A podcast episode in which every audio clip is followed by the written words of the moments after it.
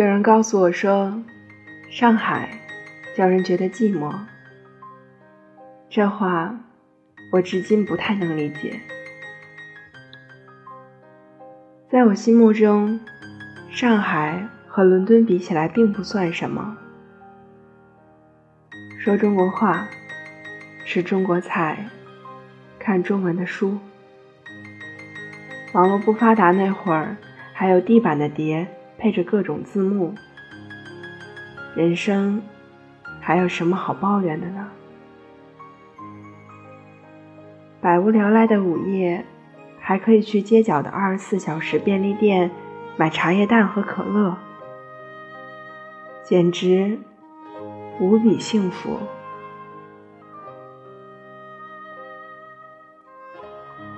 伦敦时尚杂志里。大叔特殊的品味与绅士派头，却容易让我生出暴力倾向。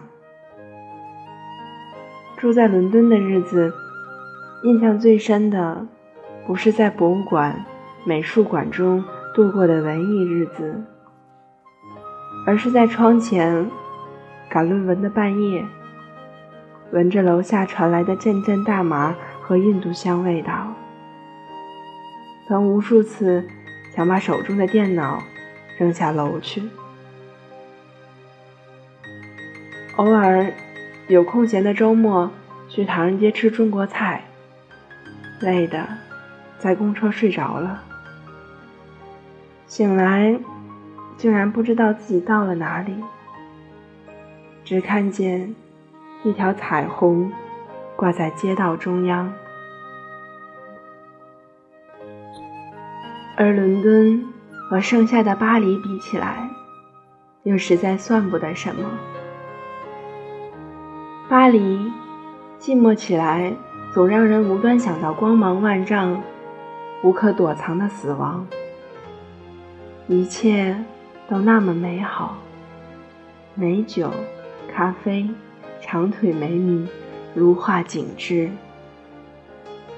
一个人可以沿着香榭丽舍大道走到荼蘼，悲伤却在体内汩汩流出，那样痛又不知所以，像一个即将失血而亡的人，遍寻不见身躯上的那个伤口。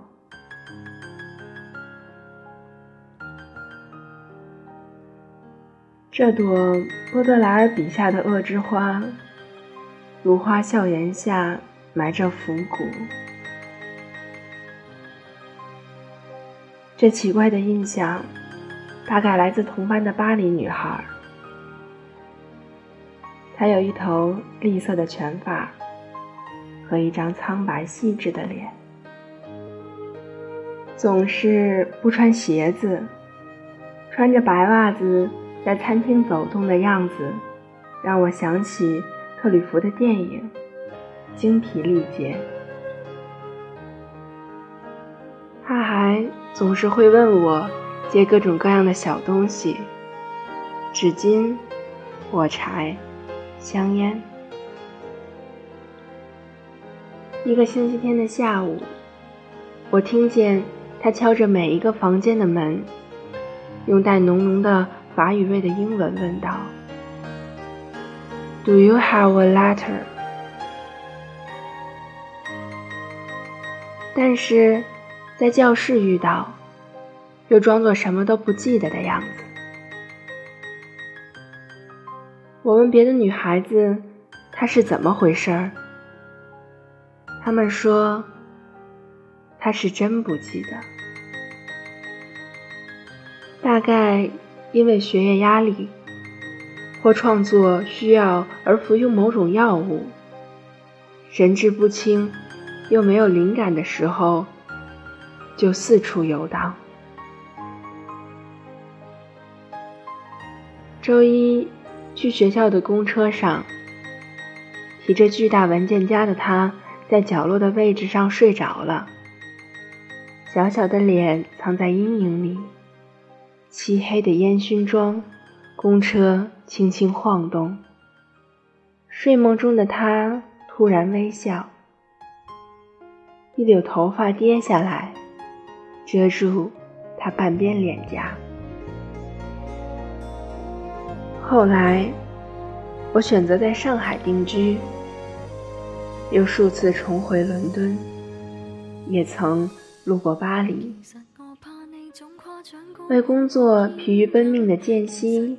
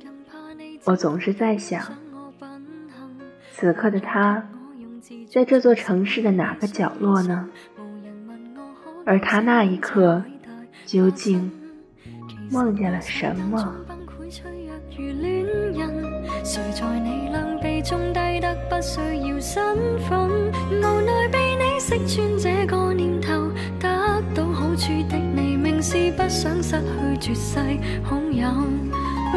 没有得你的允许，我都会爱下去。互相祝福，心软之际，或者准我问候去。我痛恨成熟到不要你望着我流泪，但漂亮笑下去，仿佛冬天饮雪水。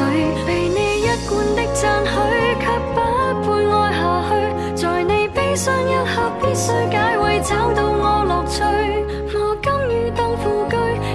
快乐着唏嘘，彼此这么了解，难怪注定似轻。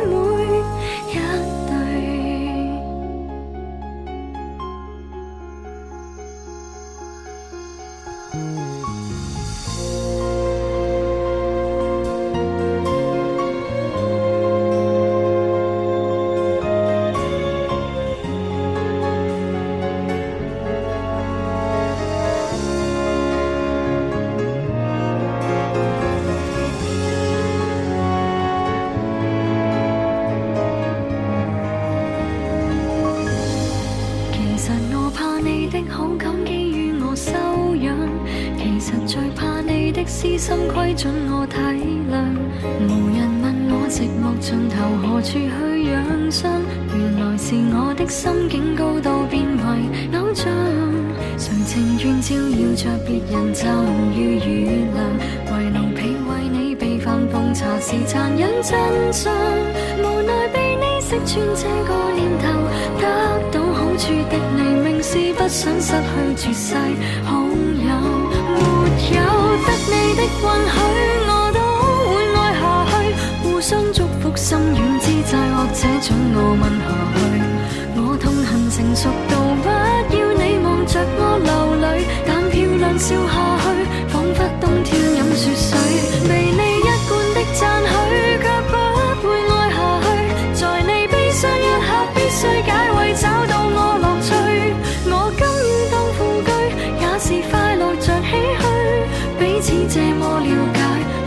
could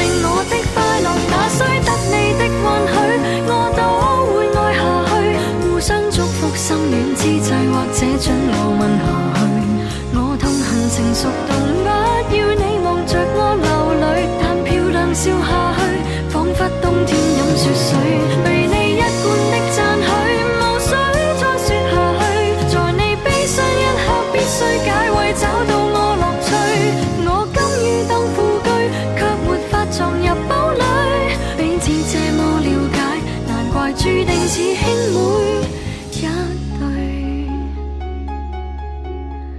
你的他怎允许结伴观赏雪的泪，永不开封的汽水，让我抱在怀内去。